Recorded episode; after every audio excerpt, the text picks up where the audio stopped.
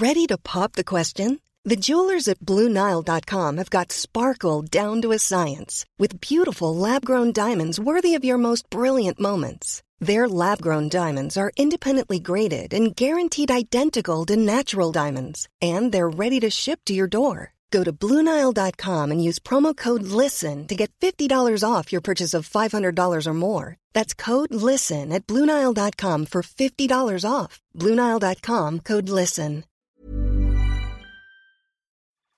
Hey everyone, and welcome to Pixels, a podcast for the discerning gamer.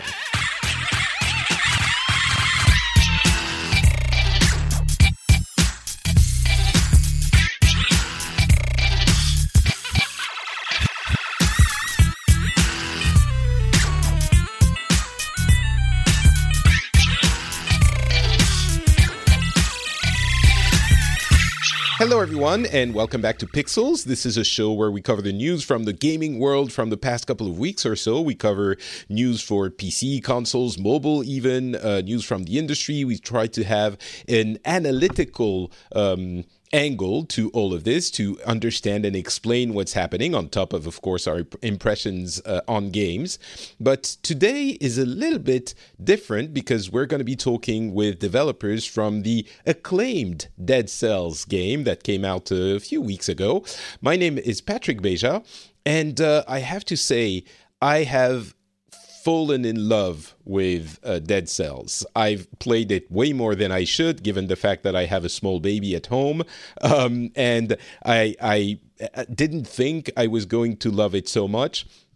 But I definitely did. And I don't usually do interviews. I don't love the format, but for uh, Dead Cells, I figured I have to try and talk to to some of the devs because it is such a phenomenon and such an interesting game and development and company. So I figured it would be a really interesting conversation. I hope it will be. I know that uh, the the two people that we have here today are definitely going to be uh, telling us fascinating stuff about the game. So without further ado, let me introduce them. Uh, first, Sébastien Bénard who is lead developer and designer on the game. How's it going, Sebastian?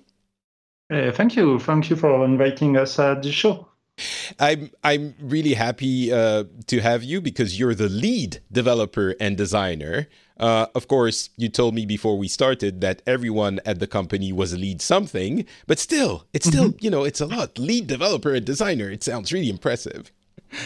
Um, we have a very flat system, so yes, everyone is a lead or or not a lead. Yeah. Um, so actually, that is one of the characteristics of the company. Um, you, are a relatively small company. I mean, I think everyone knows Dead Cells and uh, the fact that you're uh, an indie dev. I think an indie company.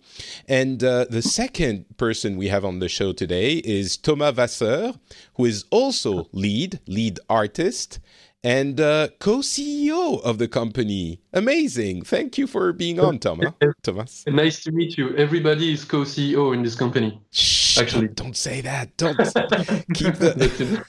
it's very classy to say. Yeah, it, looks, it. it looks nice on business cards, so that's why that's something we might dive into uh, later in the show. The the structure of the company is really interesting because it's it's a super flat structure, and uh, it's even a special type of uh, legal entity where every employee has equal parts and salary and everything in the company, um, which is surprising. So maybe we'll talk about how that works towards the end of the show. But first, let's talk about the game itself. Um, for people, I mean, I'm sure everyone who has ever listened to this show knows what Dead Cells is because it's been making a lot of noise in the media for the past few weeks and months. But maybe uh, could you explain to us what you, uh, how you would define that game? What is Dead Cells? Uh, actually, we have two definitions for it. Uh, the, we have the bullshit uh, marketing thing, uh, which is we call this a Roguevania, which is uh, like a mix between a roguelite and a Castlevania. And for us, it's more like we we made uh, this game to make actually Castlevania that you just can replay as much as you want, which is different every time you play. So it's more like this is really designed as a Castlevania that you can play again and again. Uh, that's what I understood. In um, I, I, unlike people might think, I do prepare uh, my shows, and one of the things you said was really interesting. Basically, what you're saying now, the intent wasn't to make a roguelike. It was to make a, a, a Castlevania, but because of the budget constraints of an indie developer, um, you had to make sure it was really replayable, and that's when the uh, random nature of the levels and the replayability, uh, uh, acquiring gear and everything when you a- accumulate cells and when you replay it came into play. Um, so hmm. it, it was budget constraints, right? Yeah, but it was also the most stupid idea that we ever had because making things random like this and procedural and everything, it actually required much more work to actually fine tune everything so it worked uh, in in real life. And uh, at the end, uh, we we had to level design uh, every level uh, in the in the game.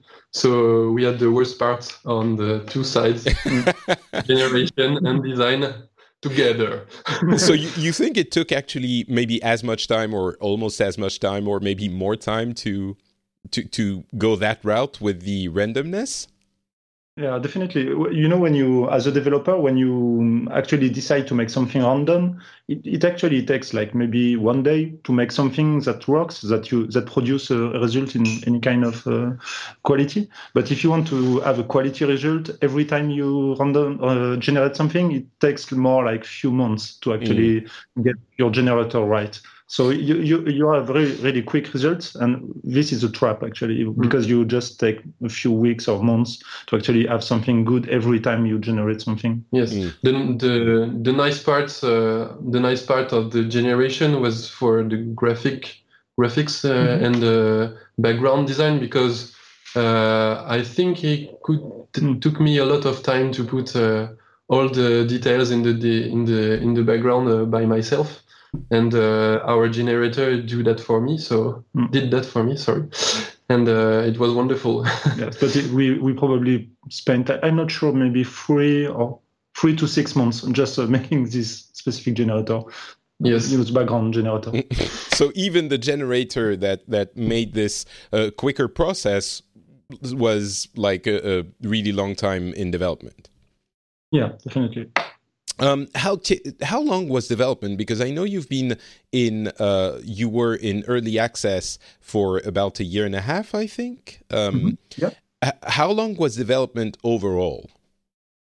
Um, it depends if you consider just Dead Cells as a Roguevania thing, or if you consider the whole project, which is actually a little bit longer. It's more like four years, something. Yes, yes. Uh, because it used to be something really different before. It used to be the, a, the tower defense. Uh, the tower defense follow up to to Horde? Yeah, that was a previous stupid idea that we had, and uh, and actually when it switched to, we decided to switch to Roguevania. Uh, it took maybe two years and a half. Or yes, two two years and a half, and maybe um, one years and a half to to make it on the early access. Yeah. That's you know that's really interesting as well uh, because I think uh, part of good development is to try ideas and to know when they're not working and to be able to pivot uh, or to abandon an idea that is really dear to you maybe sometimes. It's you know even in in writing i think a, a common um, uh, teaching of, of writers in cinema, among other things, is to be able to kill your babies. Meaning that idea that you really loved, that you thought was great, to be able to realize that it doesn't work and maybe abandon it or switch to something else. And it feels like what you did with the development of that, what was initially a, a 2D tower defense with a preparation phase and then an action phase, uh, was something you really wanted to do. What made you decide that it it just didn't work and you had to switch to something else? And abandon uh, uh, according to what you're saying i'm guessing maybe a year of ideation and development. Uh, actually i do like to kill babies so that's not crime for me. Maybe, maybe that's the next game. yeah. You have to know he's dead now. Oh i'm not sure i knew that and uh, no, actually, I, I, usually I don't have any kind of problem uh, when I cancel something because for me, it's really part of the job, especially when you do game design. Uh, sometimes you have uh, the the best idea on paper, which looks which looks like the, the, the next great thing, and when you, when you, make it, it's really just uh, dumb and not funny at all. Mm. And that, that, was that's what happened with uh, the previous uh, version of Dead Cells. You know, when when we make a game, there is this moment when you actually, for example, you are testing something in your game as a developer, you're implementing something, you build your game, and you just run it just to check if your idea works or small thing that you did work. And actually, you lose like 30 minutes because you get into the game and you just play and you forget about testing your feature. Mm. And when, when this kind of thing happens, it's actually a good uh, good thing. But on the previous version of the game, that never happened. So at one point, we thought, okay, maybe there is something really wrong with the game. So that's why. Mm. And just to give a little bit of context, uh, Motion Twin used to create uh, flash games, free to play flash games on the web, and you were mm-hmm. doing that for many years. And when the um, con- the the industry evolved with smartphones and everything, you pivoted. I mean, free to play and and web games meant a very different thing back then when you were doing it, but that's where you were coming from, and uh, you shifted to uh, PC games or uh, traditional games for this. This is your first project as a full, I want to say, full PC and console game. So, mm-hmm.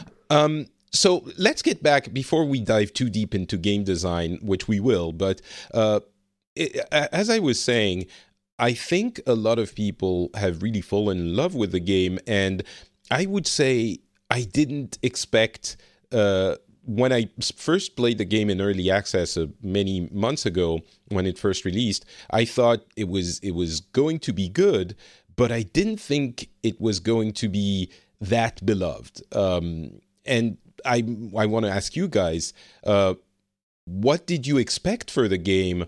maybe before it came to early access and once it was released uh, you know those two stages was the reaction of the community and the public what you expected was it more less uh, how did you react when the, for those two steps maybe starting with early access Uh, it was it was not something that we expected like at all. Because uh, you know when we went to early access it was uh, the company was not in a great shape. So it was really necessary for us to go live and to actually start selling the game so we are not very we were not very comfortable with this idea at this point and especially because everyone was talking about this indie apocalypse and everything. Mm-hmm.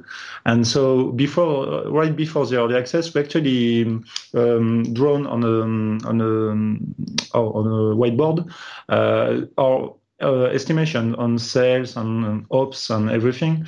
So it was really more like uh, the, the, the smallest one. It was uh, 10,000 10, 10, units because it was really the minimum that we would require to just survive. It, it was the marketer uh, estimation. mm-hmm and uh, for for most it was maybe around 30 to 60,000 units no no more than and this. me uh, I, I bet on uh, 100,000 uh, it, it, it may be very presumptuous but uh, I always believe in this project because I I've played a lot uh, of um, with Castlevania Symphony of the Night and um, Sebastian make a make a game with me and when I played it, I um, I never played a game like this before, mm. and I was pretty sure it, it would be a success. I didn't I did not I did not know uh, how how many people could play it, but uh, I was pretty sure it could it could work for us.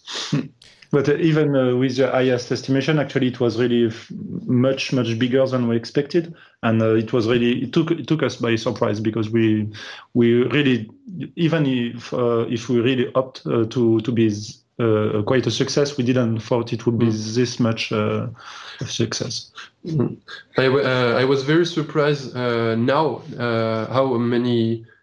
people play play Dead Cells right now, one year after the mm. the early access that that is the very uh, impressive uh, part.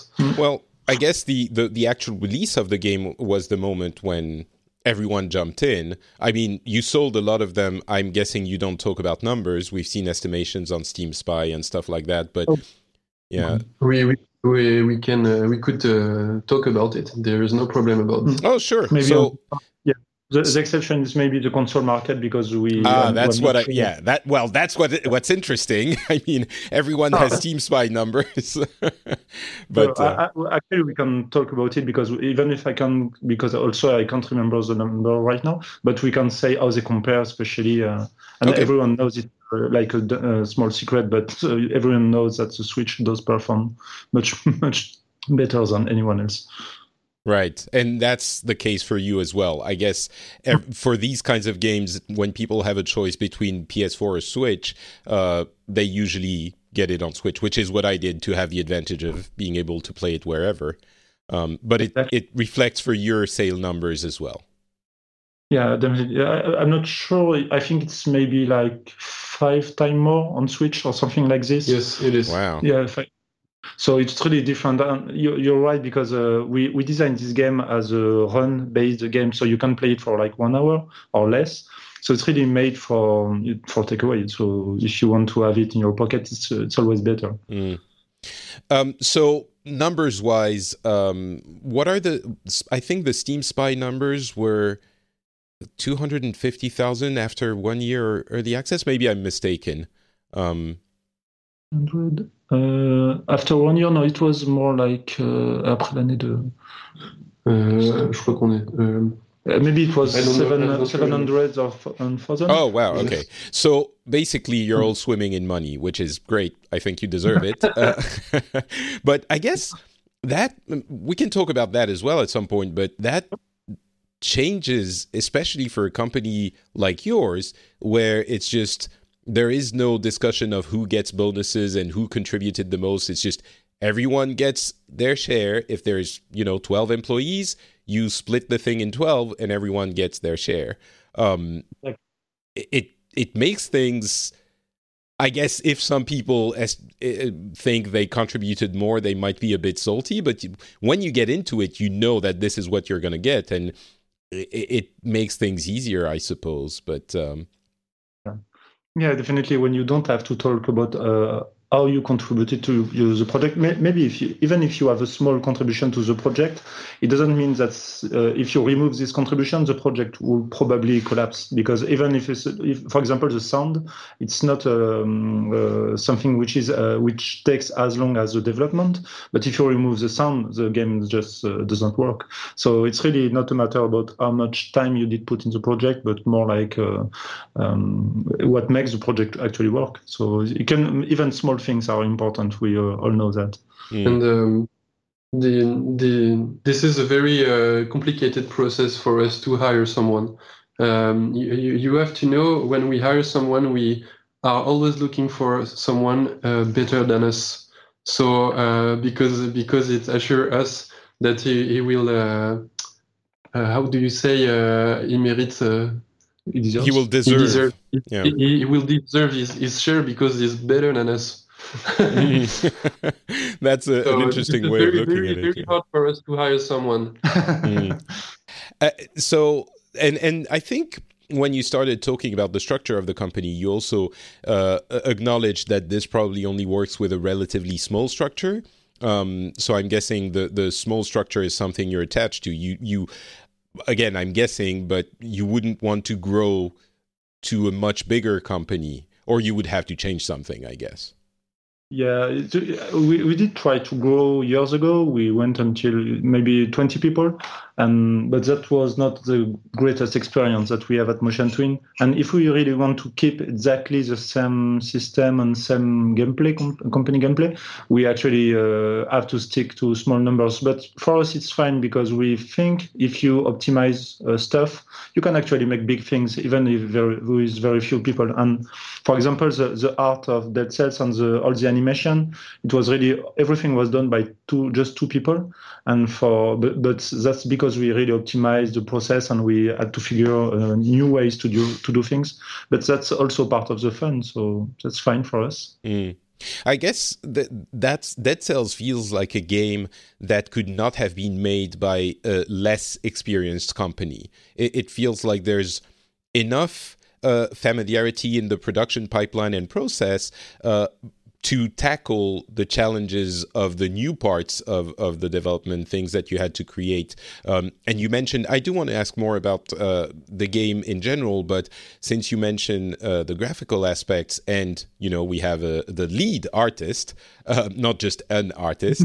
Uh, l- let's talk about the graphics for for a second because it is retro pixelated but my understanding is that this is actually uh, um, a 3D engine which is uh, underlying the the graphics process, and this is why we get such the iconic uh, uh, uh pixel graphics, but with smooth animation, right?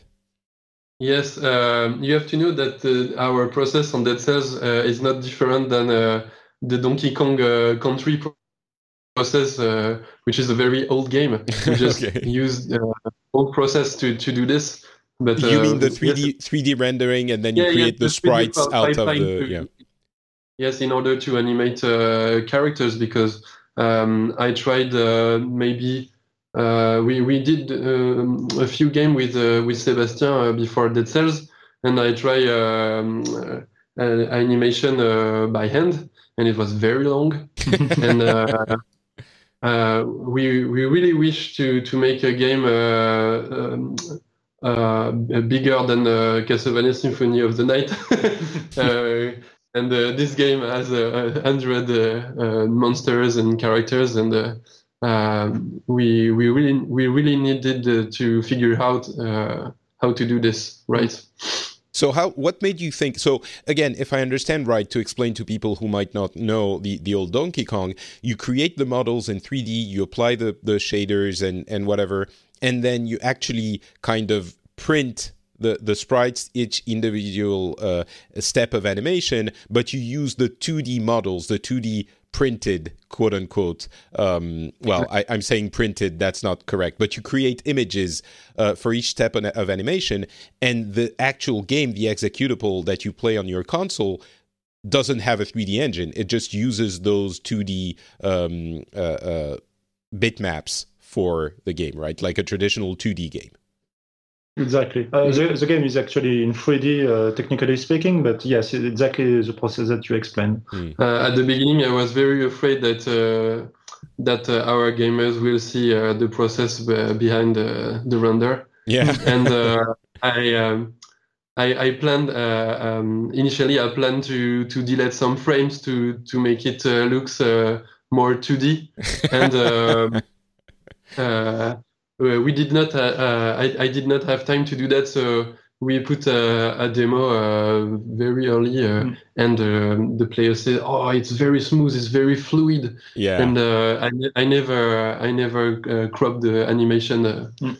Uh, uh, we we do use a small trick actually that made everything possible. It was uh, Thomas' idea at the beginning, but you know when you make a new character in a game, usually you just make a concept art and then you make the 3D model out of it. And uh, uh, in this case, in Dead Cells, we actually Thomas actually produced the concept art of the, the character in pixel art. So it's really the, the, the right size that will it will appear in, appear in the game. So when he makes a 3D model out of this concept art, we he can make sure that if there is a one pixel detail like a belt or uh, the eyes or anything like this, which is really small, he can actually make the polygons uh, the, the right size. So when they will turn back into 2D after, they will actually appear properly in game as one pixel things. Mm. Yeah. And uh, the truth is, I'm not very happy with the the render of characters, but um, I, I, I um, because you can you can see games like uh, Boy or uh, other game like this uh, with very detailed characters. But for Dead Cells, we really need to have a, a very snappy animation and uh, the better tool for me to anim to to do a good animation was 3D, and uh, you can see this uh, in the latest uh, um, Dragon Ball uh, FighterZ right. or uh, Guilty Gear X X Third. I think yeah. the, the, the, those two games really um, impress impress me impresses me. Hmm. so we I really wish to do the same. but, but those have like anime type graphics. Obviously, you went the route of of uh, pixelated graphics, so I don't know that you could have done something, you know, comparable. Or are you saying you would have liked to try your hand at a uh, non-pixelated version?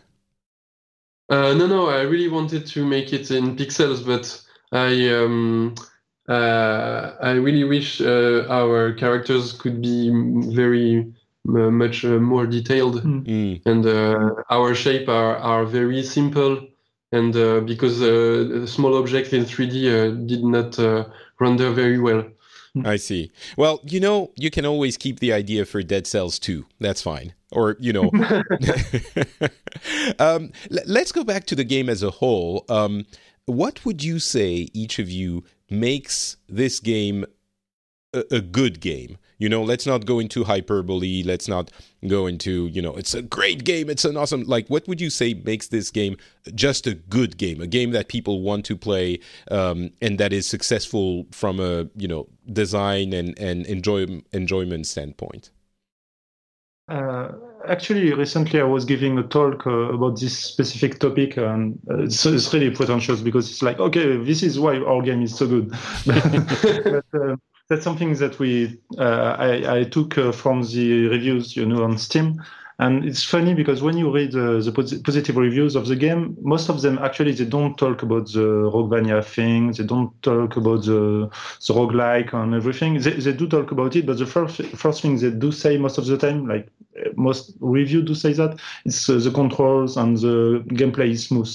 Mm. And uh, that's also something that we actually feel when you when we go on events like Gamescom or Tokyo Game Show. Uh, when you, we give the controller to someone, in, after five seconds he says, mm, "Nice," and it actually plays right. And that's something for me uh, as a game designer. Uh, I'm really proud of this because uh, I, I, think it's it's part of the, the, the reasons that people do like this game because it, it do plays quite right. It, it's still difficult, but it's not difficult because the controls are awful. And yes, I'm looking at you, Rogue Legacy. um, but I, I, do love Rogue Legacy was a, a huge, uh, very important example for us uh, it, for for the flow, but also for all its good ideas. So that's not uh, me trolling. Yeah. yeah. Um, but uh, yeah, you know, you, you, know, it was for, for me. It really the the controls that made uh, the things easier and allowed uh, to to reach a broader audience. Mm. You know, I I you, I worked for a few years at uh, Blizzard and I love their games. Uh, I was in a, a, bullshit artist at Blizzard as well. I was a PR uh, manager, and I think you call your marketing and PR people bullshit artists. So that's why I'm saying that. Himself a bullshit artist. yeah.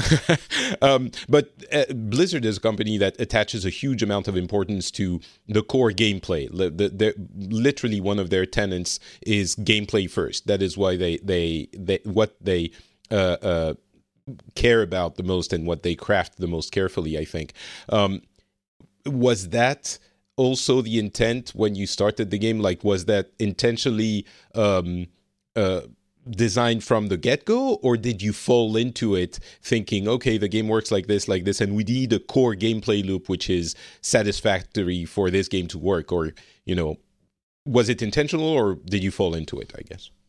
Uh, I'm, I'm, more like a Nazi when it's about everything which is smoothness and okay. uh, game feel. and game feel, uh, yes, game feel exactly. That's the word. And um, I, I do believe that even at the prototype phase, the, the game should be fun because uh, you know, it, yes, it's a Roguevania, yes, it's a roguelite, uh, yes, you have crafting, yeah, you can unlock things. This, this is not the game actually. This is the, the unique selling point and the global stuff of the game. But the game is just all about jumping and killing mobs. It's really right. just about that. If you if you intend uh, to do a game, and I think Blizzard do, does the same thing. If you're a game about killing things or jumping, you should really make sure that the jumping is actually fun, and you and you just have fun just traversing the, the level. So so that's really for, for me. It's really uh, it was something that um, I, I, I, cannot uh, leave something which is uh, not uh, not perfect because you cannot make perfect things, but uh, as good as possible, especially when you talk about mm. controls. Mm. I, I love the analogy with jumping because, of course, uh, Mario comes to mind, and the the simple act of jumping is enjoyable in that game, and that's what you do for most of those games. And I can't mm. imagine how much time the developers at Nintendo agonized over the exact control scheme and, and how the millisecond of jumping and resting and landing and everything took. what? How much time did you spend? on those things like is there i don't know maybe an anecdote of something that didn't feel quite right and you didn't know why and you spent like the whole night at the office you know perfecting that one aspect of a role or something is there something like that you can tell us about uh, sure, there, there, are many things. Uh, actually, the, the, the, part that took me the most time, and I think it all, it's still taking me time today, uh, it's really uh, everything which is related to ledge uh, grabbing on platforms. Oh, really? yeah, I do spend a huge amount of time making sure you, uh, when you jump between two platforms, actually, uh, when you arrive or you almost miss uh, the platform at the end, I, I, think I have about 10 different things that could happen at this point. Maybe you just missed uh, from few pixels. Maybe you are just beneath the, the platform. Maybe you are above, but uh, you, you, there is an enemy nearby, so you want to attack right away. And you have many uh, scenarios uh, when uh, this uh, when you you you land on a platform.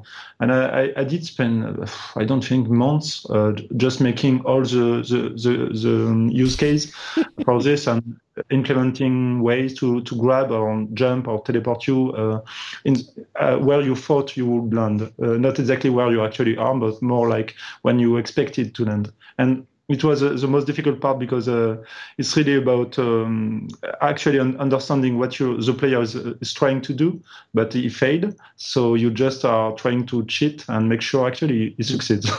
right, right.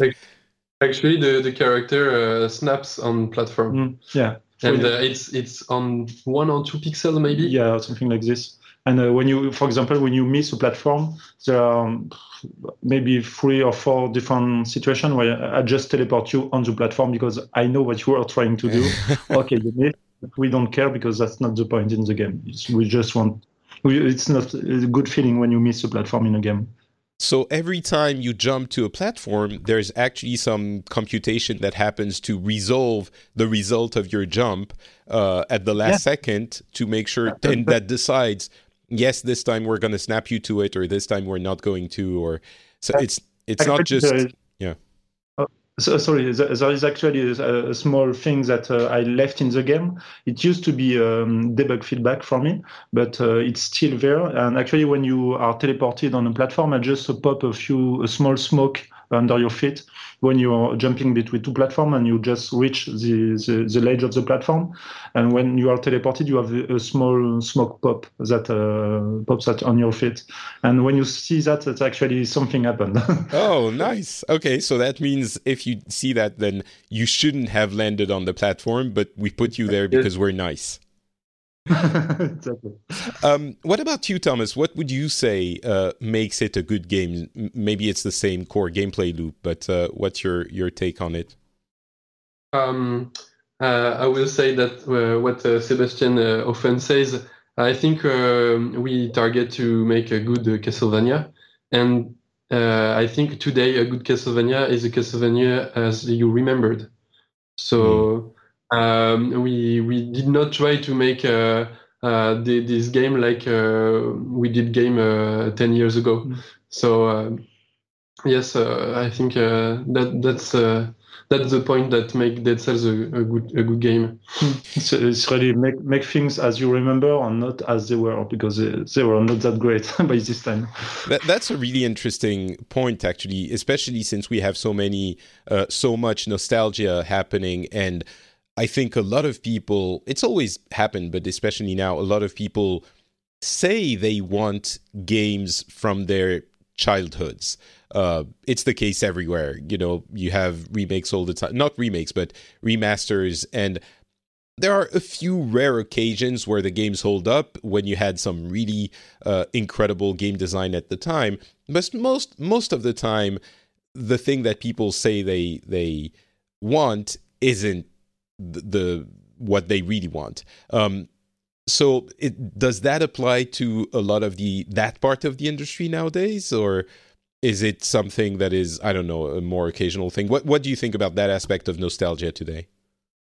Uh, you're actually on point when you say that because you know, for example, I'm a huge fan of Daggerfall, which is um, Elder Scrolls 2. Mm-hmm. Um, I, I, for me, it's one of the best games ever. But uh, I know I don't want to play Daggerfall again today. I just want to play Skyrim. and right. there, reason for this because it's really all about the feeling that the, the game gave me at this time. It was, uh, you know, the huge world map and everything. And actually, it's really not about the game how it was. And I did play again Daggerfall a few weeks ago. And really, okay, it's it's nice and everything, but no, it's not a game that I can play anymore. And I think yes, when you you are trying to make a game today, especially if you want to go for retro and pixel art or, or this kind of thing, if you want to to make some kind of tribute to uh, an old game, you should really not do the same thing. You should just okay, grab the feeling, understand what was a good feeling uh, that this game gave you, and uh, not not do the same thing. Uh, there is a good example. I, I do love Wonder Boy. You know, some Super Wonder Boy in Monsterland. Um, on a, it was on Atari ST or something. Uh, um, maybe Master but, System. Or uh, yeah, it, Genesis. Master yeah. You're right. And um, and they, they did make a, a, new Wonder Boy a few years ago. And uh, when you can you, you can switch between the old game and the new uh, new game, and actually it's just a, a, a graphical remake. It's the controls are the same, and the controls are bad because uh, mm. the, the game is really great, but the controls is really like in the 80s, and uh, we we don't want to play this kind of game anymore. There are so many things that did evolve. We we know that double jump in 2D games is really important. We know many things that make actually gameplay just better. And it's really not about making yes game as they were. And I think that's a uh, as a player, it's really something that uh, um, I'm a little bit pissed off to see in modern games. They, do exactly uh, as how it was, and they also take all the, the bad things uh, with it. Uh, the, the double jump is. A, I want to ask you more about this, but the double jump is a great example because it you could make one jump longer.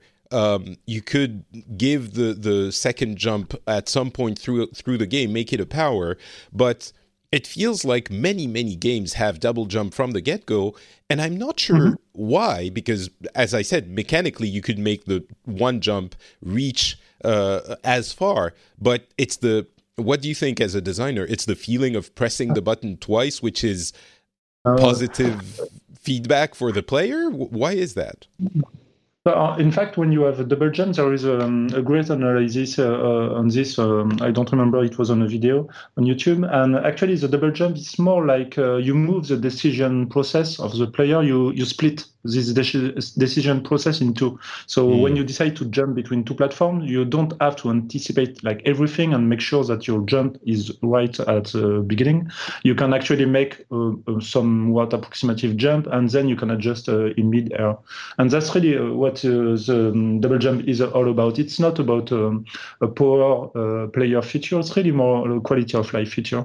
It allows the jump to actually be slightly easier because even if it's the same range, you can actually make um, a, a, less precise jump right at the beginning and you can adjust mid-air. That's why it's actually, uh, for me, that's not something in, in any game I would uh, lock at the beginning. I would just, because it's really just quality of life. And it's, when a, it's a core it, feature of, of traversal for the game. Yeah, uh, uh there, there is another really uh, not well-known example of this. You know, when you, um, uh, on a platformer game, when you are about to jump at the end of a platform, you just want to jump away. And uh, if you, if uh, in our game, for example, and that's something that uh, is also done in very uh, various games, when you are leaving the platform, you can actually jump even if you are in on, on the, um, above the um, you you have left the platform, but you still can jump for maybe one or two frames after leaving the platform. Right. And this is a very small detail, but if you don't have that, it forces the player unconsciously to actually anticipate everything. And actually, he jumps, uh, um, he makes shorter jump because he has always have to jump before the end of the platform. And this is the same for, the same for me. It's really a, a small detail that makes the jump. It's, it's, the same thing in the end. You can make the jump the same length, but uh, it's really a quality of life detail. And the double jumps really uh, all of all that for me. If it's not a, a, jump, a game about jumping, which is not like a traversal game or a Dustforce or this kind of game, if the game is not about jumping, uh, you should not make the, the jumping thing difficult. There's no reason for this. So yeah, I, I was going to ask what kind of things did you do to get closer to the mem- the, the uh, nostalgia and the memory of how Castlevania was, rather than making an actual Castlevania. I guess those are two examples: the double jump and the ledge jump. Uh, I mean, yeah, the, the, two frames you can still jump when you're off the ledge mm-hmm. and things like that. Are, do you have any other examples, um, you or Thomas, uh, about making sure you get close to the memory of the game and not the actual game? Um, I think a good example, but it's it's uh, the Sebastian works. But uh, when uh, you target an enemy and uh, when you kill you kill him, and there is an enemy uh, in your back, your character uh, automatically um, flip on on himself to ah. to aim the. And this is not an input of the gamer to do that, so it it it makes the, the game feel very very fluid. Um, this the, the, the Dead Cells is uh, is uh, is the best stuff of uh, of this kind of things. yeah, we we do have tons of many hidden tricks like this to make sure that actually uh, you you succeed in doing what you're expected to do, like uh, hitting the enemy. Um. I, I I didn't I never noticed. Does it really? How close does the enemy have to be to for you to to turn around to face him? It, depends on the weapon, but it, it, I don't think it works on uh, ranged weapons, for, mm-hmm. from what I remember. But uh, for a close combat weapon, actually, if you are in range, you should actually turn around. That's. But I, I, I, I, I almost don't believe you. If you weren't the actual designer of the game, I would not believe you. I never noticed it. It must be. It must feel so natural that I didn't even. My brain didn't register it. It's crazy. Yeah, because, because when you when you play, actually your brain wants to turn. so yeah. you you do the move maybe uh, maybe a few frames too late, so you maybe attack then turn. But because we we we uh, we saw you attacked something, there is no one on your right and there is someone on your on your left. Uh, also again, there is no reason for not turning you mm. to the enemy. It's it's really interesting because all of those small things, I'm sure many games implement these things um, that we don't realize, but it makes the game feel smooth and natural. And there's, I guess, a limit because it almost, I mean, it doesn't play the game for you, but it does some actions for you that they in, the game interprets as something you wanted to do but didn't manage to do. So arguably, it would make the game easier but obviously Dead Cells is not an easy game uh, at all. So it's interesting to see that limit there of making it a quality of life and not actually making the game, not literally playing the game for you.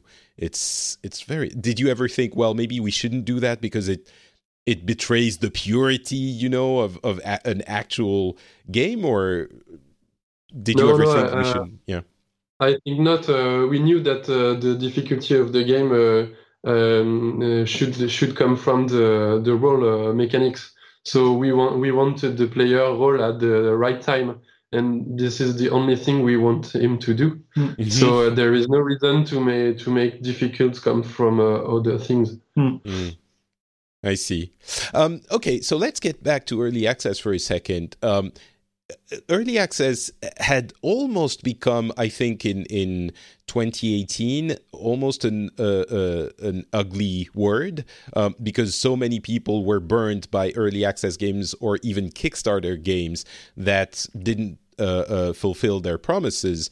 But there were a few games, I think. Um, you, uh, Hollow Knight or a few others come to mind, and and yours, of course, which had a, a very successful well, I think Hollow Knight was Kickstarter, not early access, but uh, yours was early access, and it was a very successful early access. People were happy about it even from the beginning, and and uh, kept following the development of the game. And finally, when the game released, not 15 years after, but a year, maybe a year and a half after the early access began, I think a year and a half. Um, people were happy to have supported it and were happy that it came out and myself, I bought it in early access and rebought it on the Switch because, as we mentioned, every game like this is better on the Switch. Um, what do you think made this early access development uh, a, a success? Uh, there was a talk recently from the guy. Uh, it was at Taipei. Uh, the guy from Subnautica, and for us, uh, this game actually uh, was was a really good example on how to make early access in the in the right way. And we, as I said, when we went to early access, we are not we were not really confident because we knew that there was indie apocalypse, and everyone was shitting on early access and so it was really not uh, not an easy move for us because we we knew that we could fail like uh, uh, a lot if we didn't do the right thing. But this guy from Subnautica, he said something uh, in, the, in his talk, which was you should consider early access and Kickstarter on every kind of thing uh, as a as a show. And uh, and actually, early access is a show for uh, for the um, developer because you actually you still have to make your game, but you also have to um, make a show. you mean? Do you mean a trade show like where you're presenting your game to the public? Is that in that sense? It's more like a, a TV show. oh, okay, like, okay. Uh, ma- making sure interesting things happens uh, on a re- regular basis and ah. make sure that your game doesn't uh, go undercover for months or anything like this. You you should really consider when you go to early access. Uh, you, it's really important to consider that there is, there should be someone full time working on making sure that uh, the early access is actually uh, publishing and having new things to to to to show uh, on a re- regular basis. And um, I think there is a key um, to to succeed in early access is um, you can you can uh, you can ship your game uh, unfinished but uh, I think if you ship your game unfinished it has to be uh, perfect uh, the even if the the content is, poor uh, if the content is with the good can come with a good quality I think you you can succeed on early access. Mm and there is a lot of games that that uh, that come on early access. It's not finished, and the the controls are bad or unfinished too. Um, we we we choose to to to ship our game in early access with only uh, two bosses and uh, maybe uh, four four levels, five maybe, five levels, yeah. but. Uh, we really wanted that uh, this this part of the game is considered as a vertical slice with the final quality of the mm. game. Mm. Um, uh, like that, uh, players that uh, early adopters could, could see what the games could uh, could be at the end. I see, and and that was really the intent. You, you didn't want to launch the early access until I guess when you say that the game is good, it means that the core mechanics of combat and rolling and all of this were almost finished. So the prototyping phase was the the a big uh, uh, part of the pre early access development, correct? Mm-hmm. Exactly. Yes. So and, uh, yes, uh, it's it's funny because we uh, I talked uh, a lot about pro- prototype with with my friend Gwenaël, which is my my right arm in graphic design. Mm-hmm. and um, I, I, told him that the prototype is not sufficient enough uh, is not enough. Mm. Uh, the vertical slice is is uh, is really the the the milestone you need to know if you or if your game is good to to ship. Mm-mm. And four or five biomes, I think you call them, is is a big portion of the game. I mean, you have how many now? 10, 15? Um, I think 12, 13, something like this. Mm. How many? Sorry, I didn't hear. Uh, uh, 12 or 14, I'm not sure. Right. So that is a third of the game. And if it is uh, playable as the final product will be, you have a lot of enemies in it and it's it's a huge part of the game already finished. Then you quote unquote only have to add um, new biomes. Uh, maybe you have to add new weapons and refine the mechanics of each weapon, make sure it's fun. But it feels like maybe this is a misunderstanding of how game development works, which is very uh, possible. But it feels like it's almost the adding content and polish phase. Mm-hmm. Um, and yeah. and the, the the core game is essentially finished before you went to early access. That's what we thought when we went to early access because ah. uh, the marketing guys said us we should really consider, and it was a very important point. We should consider the early access as the release date. Right. So we know we knew that when we went on early access, uh, it was really important to make sure that everything was final quality uh, as much as possible. And uh, of course, we didn't have all the content, but it was really important to make sure that the product that we wanted to show to players was actually really close to the final game. And, um, of course, uh, you know, when you say a Kickstarter today and when you talk about funding, uh, it's really like uh, not a secret for anyone, but uh, it's not a funding. It's just a marketing. It's part of the marketing to go on Kickstarter. Mm-hmm. When you have something that you want to show on Kickstarter, uh, it's really almost a finished product, and you just want to have um, some kind of buzzword on the internet. Uh, so that's why you, you go. On early access, we, we thought it would be the same. Uh, we thought it would be like uh, just a, a, first release before the second big one. But uh, actually, during the early access, we actually changed so, so many things in the game and the gameplay and the core loops and everything. So it actually, it was a very different process because, uh, yes, we wanted to have quality at first, but we thought we would not change gameplay, but we did. It's it's interesting because again, I, my uh, point of comparison I have is is Blizzard for reasons that the audience uh, uh, I think understands, but I've always felt like the development process at Blizzard was that they would finish the game, then polish it for an extra year or maybe longer, and then release it.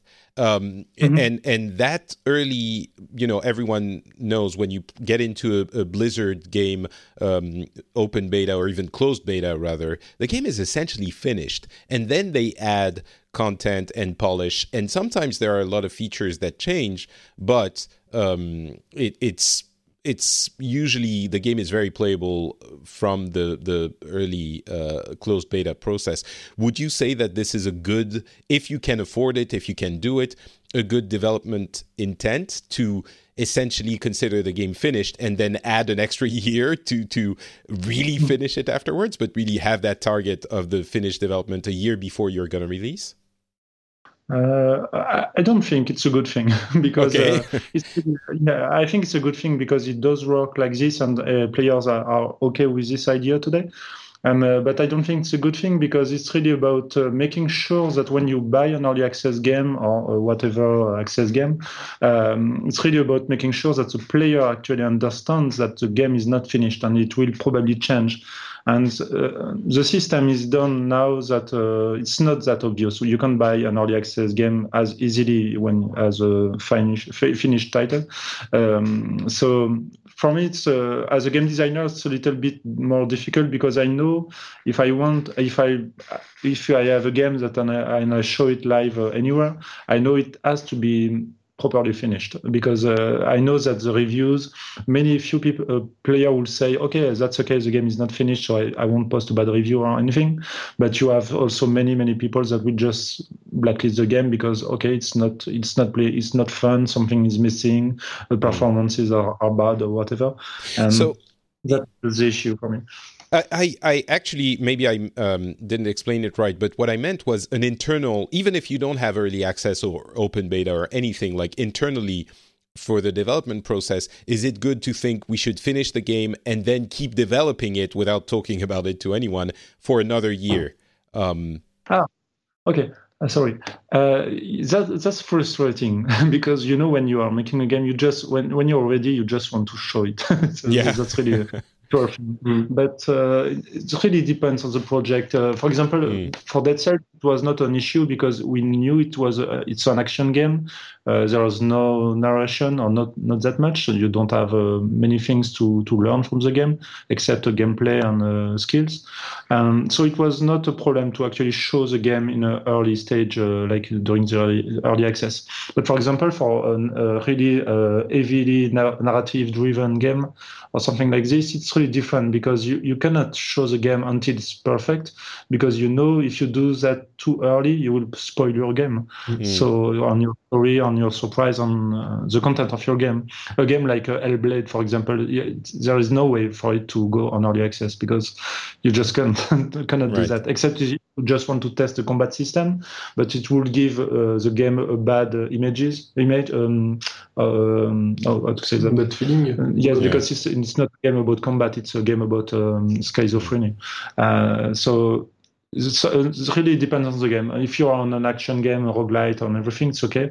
But if you are on narrative, uh, narration-based game, that's a different story. Um, so yeah, you were talking about the fact that you need even in early access to have things that happen, and I noticed that during your early access you had like patch and patch notes that were marketed. Um, you had like different names. I, uh, of course, I'm I'm French, so the baguette update is is one that uh, stuck in my mind. But it was really uh, uh, you you looked at it like a live game uh, updates with exciting things for each update that you would put forward for people to stay excited about the the game. Exactly, yes. Uh, when we, we built, uh, it, it, was also something that we took from Subnautica. But when we built uh, the different updates on each uh, updates, we decided to go, at the beginning, we thought we will go for one update each month, but mm. quickly it was really just not possible to do that because we're a small team. So we decided to go for something which were more like an update every two or three months a major update. And each update, uh, uh, we wanted it to have some kind of uh, also similar to Blizzard and World of Warcraft updates.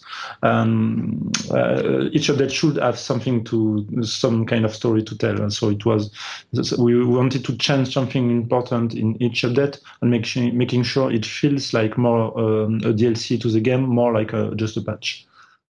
Um, you guys also talk about the importance of the Chinese translation often. I want to ask you about that for a second. Um, mm-hmm. you, you ended up translating the game in Chinese a few weeks uh, before the release of the early access, and almost as, a, as an afterthought, um, how important was it to have the game available in Chinese? Uh, at the beginning, we didn't know that uh, it will be so important uh, on our uh, our sales. Hmm. Um, it, it's uh, it's the the hazard. yeah, it's some, random some, chance. Someone, yeah. Some, uh, someone uh, g- gives us a Chinese uh, traduction of the game, and uh, we say, okay, we will put it in the game. But um, there is there is other thing. Um, our marketer said that um, there there is a um, a problem with uh, with games uh, uh, which which which are not um, in in a Chinese language is that Chinese people plays a lot on Steam and could put bad reviews on our games uh, on our on Dead Cells if uh, if there is no Chinese in it. Yeah, mm. we, we did feel tons of bad reviews which are just not Chinese, written in Chinese, and uh, right. and this is a review. Even if you do translate the game after after a while, um, it actually doesn't change anything. They, they, they, do stick to their initial review. So that was also um, not a, good reason for doing this. But yes, we are quite afraid of bad reviews at this point, and we we thought it would be stupid not to do the Chinese version because yes, just a matter of few weeks, and uh, actually, and we didn't know how important it would be at this point. How how much work is it to add a Chinese version, given the fact that it's a different, you know? Uh, character set, and I guess the coding maybe it's already included in in uh, development tools nowadays, so it doesn't matter that it's ca- uh, Chinese characters. But how difficult was it? It's only a few weeks, but uh, it was quite a challenge because uh, you know the the, um, the, texture for the Chinese character it's actually the biggest. Uh, it's a 4K texture. yeah, it's a 4K or, or more or something. So you have so many different Ch- Chinese character, and also we wanted at this point we wanted a, a pixel art uh, font, mm. and actually we gave up on this idea, I think. Uh, but now it's a, it's more like a HD font. But uh, yes, it was a difficult thing because uh, it, the translation was something, and but uh, the technical issues uh, we did, we did have many of them. Unfortunately, the text reads uh, left to right. I think mm-hmm. yes, so we didn't have to do anything too fancy uh, about displaying text in the game. Is, is the uh, game of it? Oh, go ahead. Sorry. Oh, sorry, uh, but but because it was on Steam, we didn't uh, have to do um, more than just translating the game. We didn't have to, uh, you know, comply with very specific Chinese rules about the the, the, the red colors and skeletons and a few things like this. Uh, so we, because it was on Steam, it was a little bit uh, easier to actually make the Chinese version. It was possible to do that in a short delay. Sorry, I missed it. Uh, you said you didn't have to comply with uh, the skeleton issues because culturally in China, you're not supposed to uh, display the bones because it has, well, cultural mm-hmm. implications. So you didn't have to comply with those, you said. Yeah, because uh, on Steam, it's uh, they, they, are in the gray zone for for China. It's something that is changing now today, but mm they actually do sell game in China, but that don't that don't comply completely. But now we are working on a full proper Chinese version because we want to do it properly. But it was really not possible to do it in a very short delay. We, we actually we have been working on it for a few months, maybe not sure, mm. weeks or months, and uh, so it, it it do take quite a lot of time to actually comply to everything. But uh, at, at, this time, it was just about translating the game, and, and that was it. And there is not uh, only the skeleton issue. Uh, we can't uh, display uh, red uh, as, as, we want in the game. so if you make a red flag, it's forbidden. right. I see. Um, so, trying to start to wrap things up a little bit. Um, what would you say say to to devs? Uh, that are starting out? What are the the most important things they should pay attention to when developing maybe their first or second game and and trying to get a project off the ground? Uh, I think I would give them two tips. Uh, the first one would be just make sure, uh, as we talked a lot about core loops, but make sure that your core loops, and what I call core loops is actually the things that your player will do from the beginning till the end. So just jumping and killing enemies, for example. Make sure that your core loops are good and per- almost perfect, as good as possible. And uh, the second thing will be to, it's not about releasing a game, it's actually making sure that you can make another one. And uh, because, you know, when you make a game, especially if it's, it's your first one, there is um, so many people, there are so many people that actually do burn all their energy uh, just making this game. And, uh, and when they, they reach, uh, reach the release date, they actually are exhausted and they, and they don't, they don't know at this point that they do have to work for on the game for maybe a few months after. Mm. So, so the release yes, is not the end of the game of the development. Uh, yes. Uh, the release is maybe like the two thirds of the game, something like this, uh, the, the life uh, span of the game. But uh, for, yes, I will just summarize this as uh, make sure when you release the game, make sure that you actually try to make a second game. And when you make the second game, make sure that you're trying to make a third game. Because it's really all about sparing your energy to actually survive this process and being able to be still there for the, the next game. Mm. And uh, I think there is another thing um, uh, making a good game is not enough. You you can you can believe that your game will works uh, without any uh, marketing effort. Yeah, yeah, yeah. Yes, do do marketing. It's not a dirty do, thing. marketing is not a dirty thing. Yes. you know, I'm really I, I, I was really stricken by the uh, practicality of your approach to everything and everything I've heard and ever, like marketing is a good example. I think a lot of maybe not a lot, but some um, indie developers are, are taking this kind of rebel approach um, of yeah you know f marketing we're not going to do this and this is some mm. some artificial bs and um and you guys have that weird company structure where everyone is co-ceo and it, it, but you're you're you know that might indicate to some people oh they're idealist weird people who are against capitalism and don't hate money or you know that kind of weird thing. But you really do embrace the the practicality of everything. Like marketing is important and it has its place and the uh, you shouldn't make a game that is hard for the sake of being hard. If someone if a jump needs to snap to the ledge uh, when it it lands then you do that. And these kinds of things, and even in the company uh, uh, structure, what makes all of this work? I don't know. Do, did you just find each other and through that careful uh, recruiting process uh, where you try to get people that are better than yourselves, manage to create a team where everyone has that same uh, result oriented uh, vision? Or how does your chemistry work at, at Motion Twin? Is there something to it?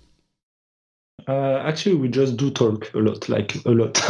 we do lots of meetings. Uh, it's really uh, every subject can be uh, discussed and every decision can be changed. So that's something that may feel like it's a little bit dangerous and time consuming. And yes, it is in some way. But um, as long as you consider any subject, even the ones that you don't like, for example, for me, it was really the marketing thing was not something uh, I would embrace in, at any point. But I did for Dead Cells because someone just explained me uh, that the good reason for doing it and especially showed me uh, the good ways to do it. And you know when you, you don't like something it's really better not to just okay i, I won't do it for uh, anything for any reason. It's a better idea to just, okay, I will do it my own way. And so when you make marketing, for example, if you don't like marketing, that's that's okay. But uh, you should consider then how you could make your own marketing in um, in a good way for, for you, for your, your own karma. So it's really it's really all about that. Uh, it's not about there, there is no reason when you work for, on a game for mm-hmm. two years and you, you it's really it would be stupid to just say okay I, I, did work like really hard on my game and i won't do anything to sell it and because it's why why just doing that it's not for the sake of making a game it's really you want to have a game but you also want to have a player yes, actually do play your game and maybe selling it if it's a it's a paid game so there, there is no really good reason for to actually ban marketing or anything like this. And so it's the same for every topic. So if there is no no reason for completely banning it, you should should just um, try to do it your own way. And um, in our decision, we always consider the um, the happiness of people in, in, here. So when we make a decision, uh, uh, when I make a decision, uh, I need to to know that my my my co-partners are happy with this, and uh, I think it's the key.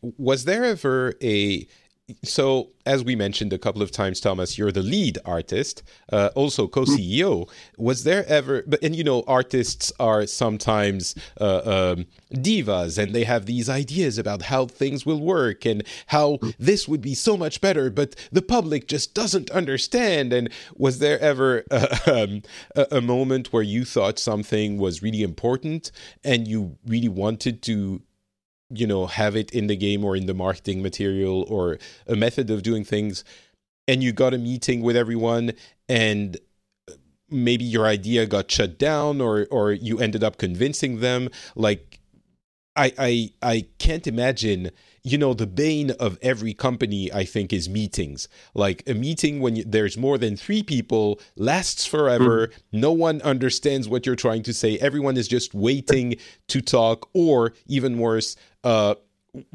forced to say something to not sound dumb.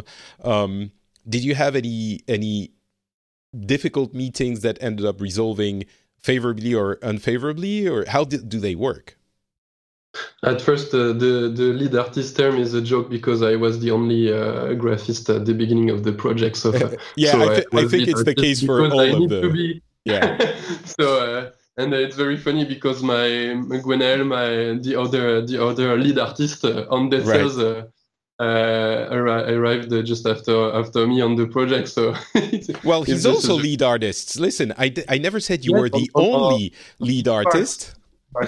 At, at, the beginning, I, uh, I set uh, the, the art direction and uh, all, all, kind of, of stuff we need to to make the graphics looks good. But after that, when he arri- arrived in Motion Twin, I said him, you are now lead artist on your part, so deal with it. Uh, I, I, can help you, but uh, and I have a lot of animation to do and a lot of characters to do, so I let him do what he wants wanted mm. to to do. So we are two lead artists on Dead Cells. it's very weird to say, but it's the truth. And uh, what, what, was your question? Ah, wait, oh. um, if, if, it's difficult to to to explain ideas to my team.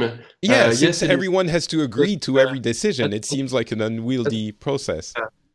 but as a graphic artist, there is something very very efficient to convince your your uh, your teammate to to do something is just to draw it.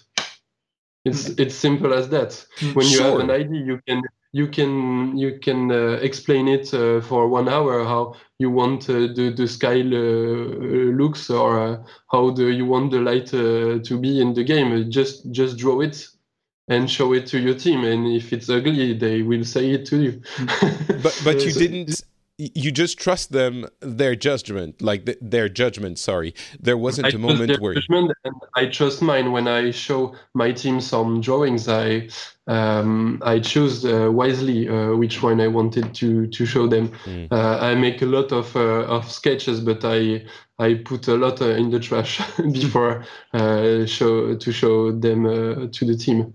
Uh, uh, as you said, everyone is a lead in, in his own um, uh, domain, and it's it's, the same, it's always the same when someone is actually, for example, the lead artist on the, on the animation or background. Um, when he says something, yes, we can have our own opinion, but in the end, he will decide, and he, because it's really uh, the way that do, we do work. We don't have any kind of boss. We are more like everyone is a boss, but um, depending on the topic uh, you will have someone who will, who will have some sort of uh, lead on this because he's the one in charge of this. So sometimes everyone uh, will disagree. So that can, that can still happen. But then in, the, in such a case, uh, the, this person should actually change or understand and uh, adapt. But um, most of the time, when someone who is uh, in charge of something, uh, when he decides something, it's, it's quite a rare, rare situation that we actually uh, go in the opposite direction. Most of the time, it, we just also have confidence because it, it- this is his job, so he might be good. Uh, we hope so. and uh, I think it's very easier to decide on your on your on your work when uh, you can use the your teammates' intelligence Hmm. to do this. How do you do that? You just uh, ask, ask them uh, what what they think, and uh, you, you keep what you wanted to keep, and uh, and uh, it's, if it's interesting, it's it uh, helps you to decide. Yeah, actually, the, the process is something like uh, someone has an idea on, on uh, any kind of topic, and he, he, the good the good point, good thing at this point is should I try to implement or to test or to prototype this idea in very raw thing. And uh, then after, you should maybe ask to just one or two people in the team what's what do they think about this idea or topic, or and if if, if it's uh, okay, then we go on meeting. So usually when you reach the meeting point, it's usually because uh, either because there was really no possible decision and no one actually knows what to do. So that can happen, but it's not uh, that frequent. But most of the time, it's just because okay, we are already experimented, uh, discussed about this, so it's just a matter of uh, validation. uh, and, validating and approving. Yeah, it seems like there's a, a, a surprising amount of trust in the team. You trust that when someone makes a decision, unless you're like super opposed to it, uh, they made the right decision because they're competent and they have done their job in researching and prototyping and whatever. So interesting. The, the, the, key point, you know, it's because this person is paid the same the same way as me. so because this person is interested in, uh, in, the, in the success of the project the, exactly the same way as me, uh, it's in, uh, it's obvious that this person is also trying to make the best game possible. So that Hmm. makes everything. So, so I guess the one danger in that structure would be if someone is just you know not working as hard and riding the, the coattails of the company uh, because they know they'll be paid no matter what. But I guess to counteract that, uh, counteract that, if it's a small team, everyone knows each other, so there's motivation because you're working with your friends. But also, if you see that someone is not delivering the results, I guess I don't know how it works exactly, but I guess something like a majority of the company can decide to to fire someone, and there's that threat. Is Mhm. that the case, or and and yeah. some people could leave the company. Uh, Yes, mo- most of the time it happens like this. Mm. When someone actually feels bad in the company, uh, actually just leaves by, by himself. But uh, the thing is, uh, no one can hide anywhere. so, Mhm. so it's really uh, if you are if you are having any kind of issues in your job, actually we everyone sees that quite quickly. So when we have someone who has, uh, for example, who is tired and uh, is uh, doing shit uh, in his job, we just ask him, okay, you should maybe go home and have some rest and come back next week. And we we we just try to take care of everyone like this because we know because we are a small company, we we know that everyone is important, so we cannot afford to have someone burn out. Or... Mm. Yes, our structure, our structure and. Uh, organization comes with a lot of peer pressure. Mm. So we have to manage that. Uh, there is some people um, are very comfortable to talk in public, uh, other uh, not really. so mm. we it's it's it's not that uh, happy uh, all the time. Mm. we, we need to take care about that, and yes, the burnout the burnout issue is is taken very seriously. Hmm. So did you manage? I guess you can't completely avoid uh, crunch time, but did you manage to to manage it well enough, or did you uh, uh, do you manage to go home at five or six every every night? How how does it work? No, no, not at all. We, we did crunch a few times, but it was always something that people decided uh, by their own on their own. But uh, every time we did crunch, it was really the the, the most stupid thing that we did. Uh, probably, of course, you sometimes have deadline and you have to comply to it because you have something to release or or some kind of um, patch to pu- to push. Um, but most of the time when we did uh, crunch, it was really not a good idea and things didn't uh, went really right. So um, we now we really try to avoid this as much as possible.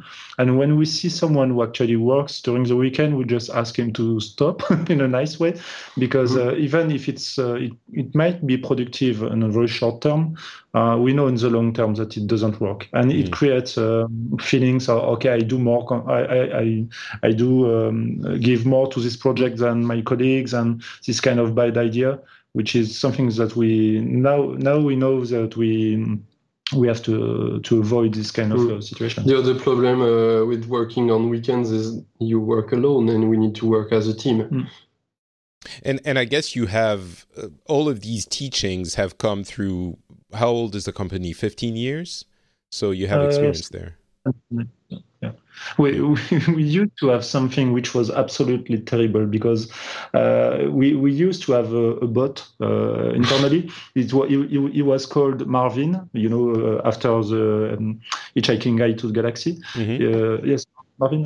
Yes. Um, and uh, this this bot it was like uh, our um, uh, human resources bot uh, in the company, and actually you can you could uh, send uh, him like a mail or something. You can you could report on someone on on this bot, and this bot was making the job of actually telling the team there, there is an issue with this person in the team, like but anonymously.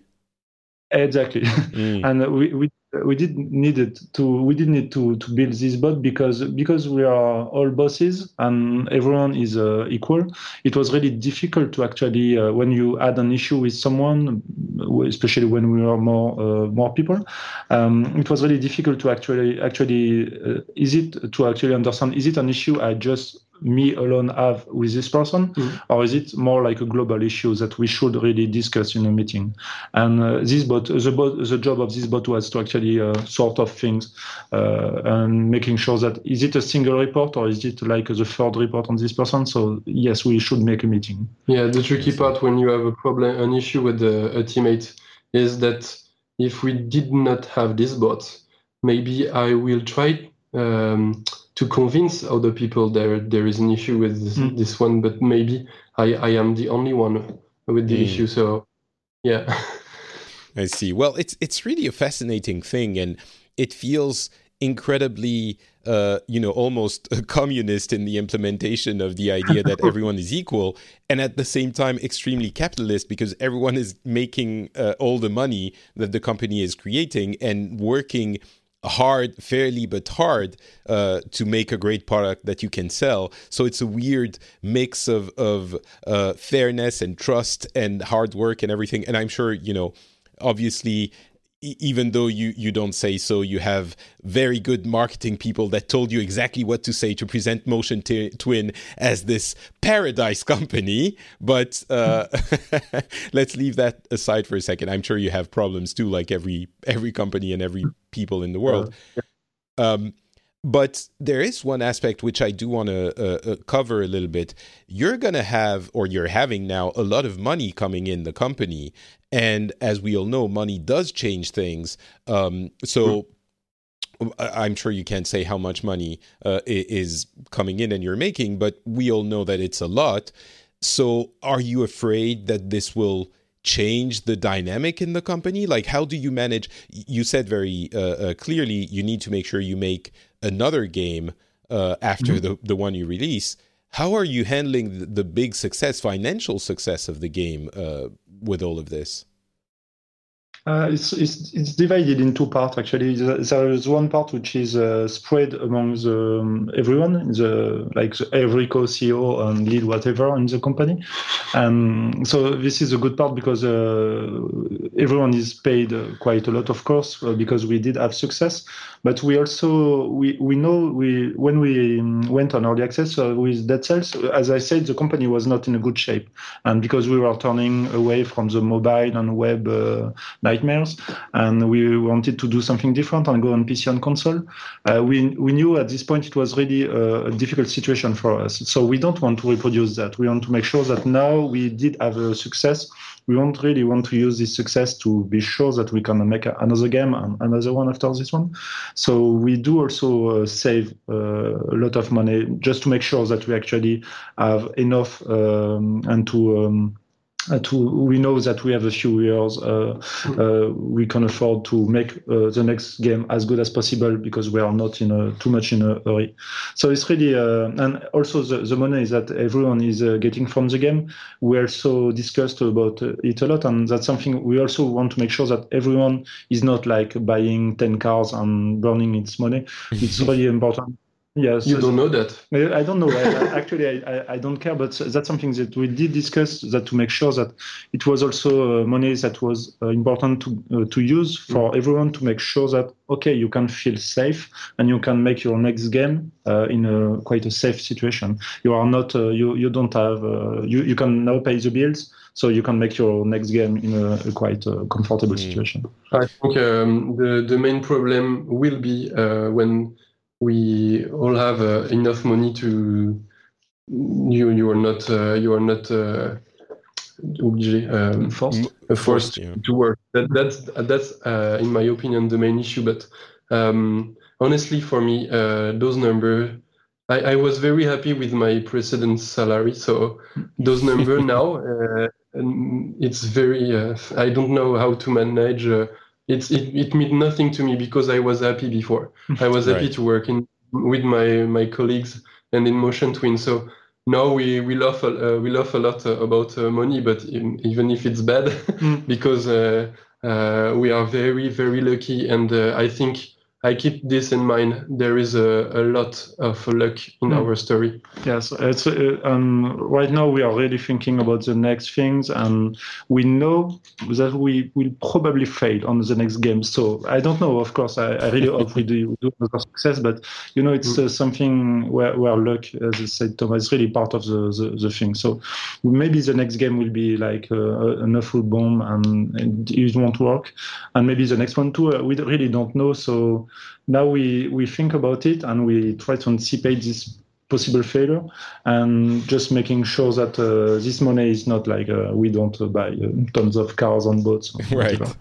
so so you have the ability to make more than just one next game. And I, I mean even myself i love the game very much but i completely understand that luck is a factor and being a one hit wonder is a real danger for a company for any company for anyone um, so it's it's good to hear that you are uh, uh, aware of the possibility as well and and I, I mean if i'm being honest and it's not because you're here mm-hmm. I, I think the core of the intent of the game is good enough that it means there's a, a, a, a development team behind it that can do great things more than once. So I'm mm. hopeful there. But uh, it's good that mm. you're taking precautions. That's really good to hear.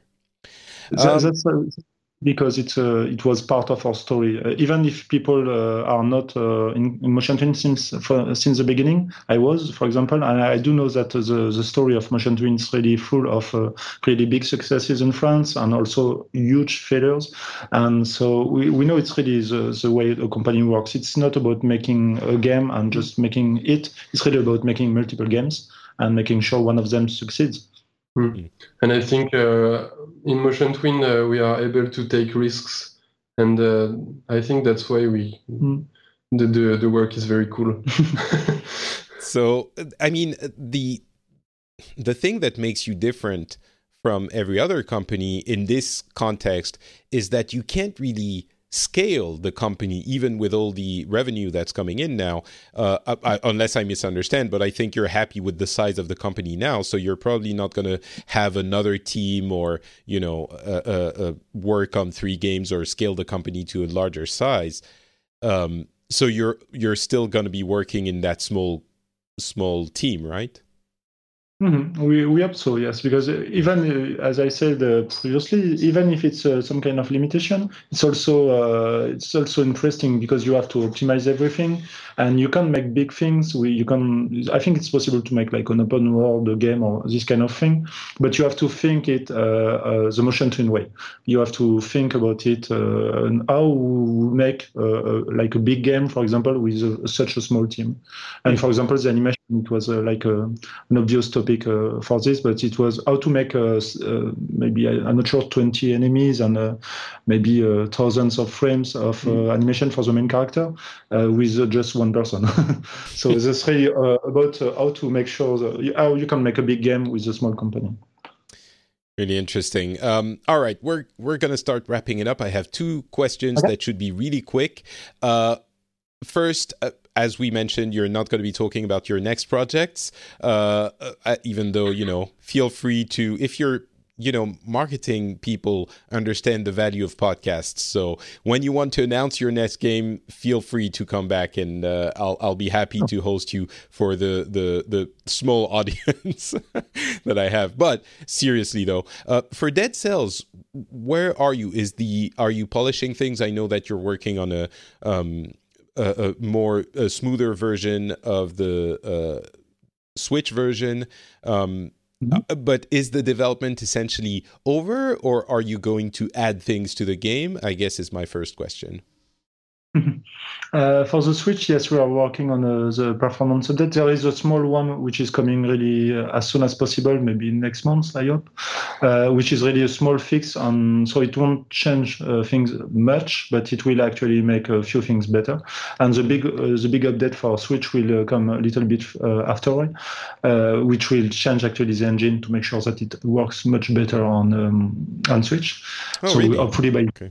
Yeah, so that's really a technical thing, but we hope to, to come by the end of the year or something. Okay, I, I do want to mention. Uh, I know some people were uh, uh, complaining about it. I there mm-hmm. are a few frame skips sometimes from time to time, but I would really yeah. it, it's minor. It seriously is minor, and I would still recommend the Switch as the version to get because of the things we talked about. So, did want to mention mm. that.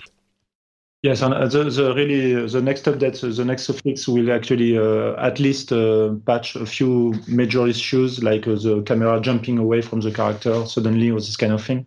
Mm. So the, the obvious thing will be fixed, but the the most the the more complicated and deep elements and engine related things that will be fixed maybe by the end of the year. And uh, apart from this, we're also working on two DLCs, two free DLCs. And the, the first one should come live maybe in one month, one month or two. Uh, it will be like a, a really huge uh, balancing update. We are uh, fixing tons of things and all the issues that uh, we couldn't fix on uh, the release date, and also balancing issues with the highest difficulty modes. And, and then uh, after this update, which will be really gameplay oriented and content, uh, not much content oriented. And the next one will be actually more content oriented because we'll add uh, new bosses to the game and uh, new biomes to explore. So it will come hopefully at the beginning of next year. So, yeah.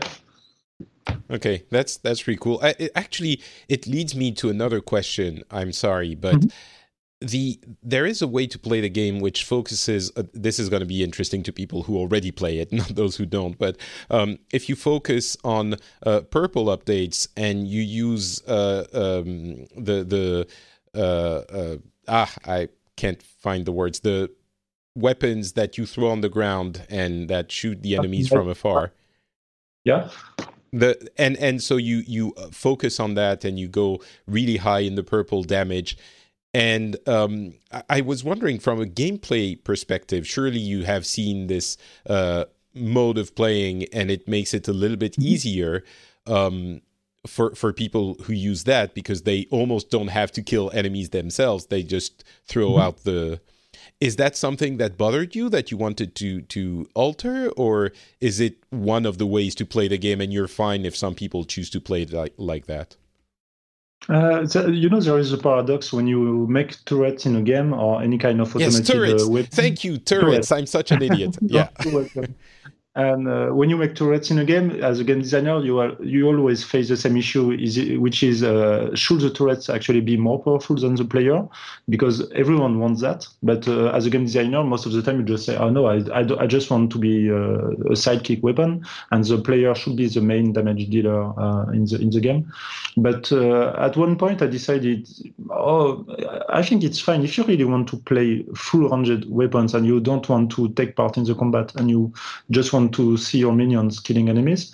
Uh, if it's okay, if it's an, it, yes, it makes the game slightly easier, but it's really the way uh, that you want to play. Uh, I'm fine with uh, that. But the, the, issue here is not about uh, uh, this gameplay. It's really more about people feeling they are forced into this gameplay because they, they can't beat the game in, in any other way.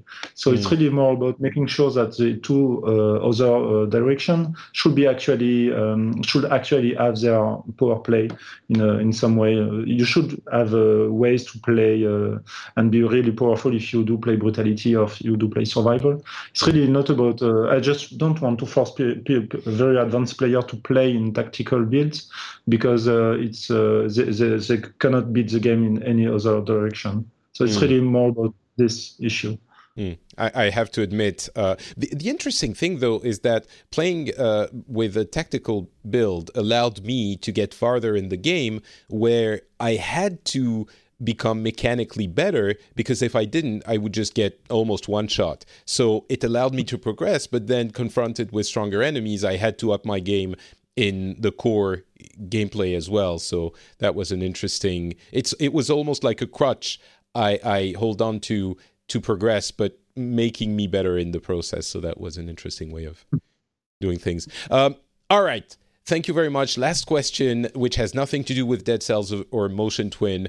Um, what are your favorite games of maybe this year? We can, uh, uh, you know, uh, uh, slide to last year if you want to. But what are your favorite games? The games you're you're playing this year, the games you can't stop playing when you're you know in your very reasonable work conditions, going home at five every day with one of the most successful games of the year.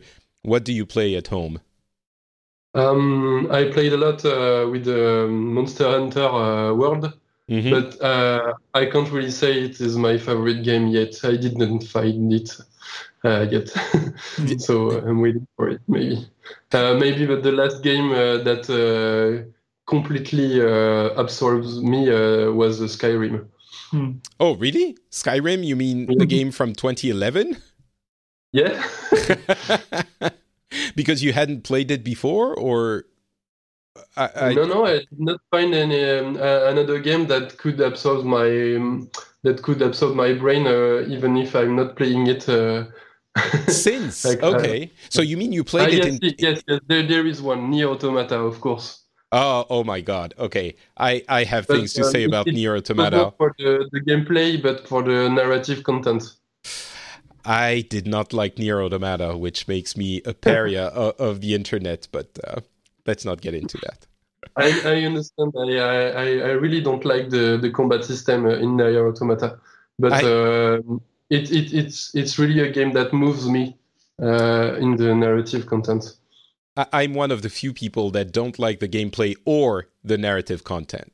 Um, but I, I don't talk about it too much because I get thrown, you know, tomatoes in the street if I do.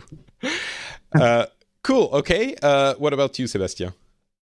Uh, for me, I didn't play uh, any game for long. You know, uh, as you grow older, I think it's probably the same for everyone. But as you grow older, you actually uh, don't get interesting really for a long time in a game uh, because uh, you have your daddy stuff and everything. But uh, for me, the last one I did spend quite uh, quite a huge amount of time. It was Legend of Grimrock. You know the first one. Mhm. you know you know this one. Yeah. Oh, sorry. Yeah, You- yeah, you yeah. know Le- Legend of Grimrock, Oh, yeah. Mm. Yes, uh, the, actually there is someone who is uh, actually really crazy, and he made a mod in Legend of Grimrock. He made uh, the old Dungeon Master game, the original one, actually fully playable in Legend of Grimrock one. And uh, it was uh, I did spend a, a few weeks just playing it like uh, like crazy because when I was a kid I did play Dungeon Master, but it was really too complicated for me. I didn't get anything, um, especially because it was in English also and it was really uh, a huge thing for me to actually play it from the beginning till the end. On, even if it was on uh, Legend of Grimrock engine, it was really very close to the original experience. So yeah, I think it was this one, and before that it was Metal Gear Five. So uh, yeah, I'm not. Uh, I didn't spend. I did try really tons of recent titles, but uh, I do. I didn't spend that much time in them. Okay, so we have uh, Skyrim on one uh, on one end and uh, Dungeon Master mod in Grimrock.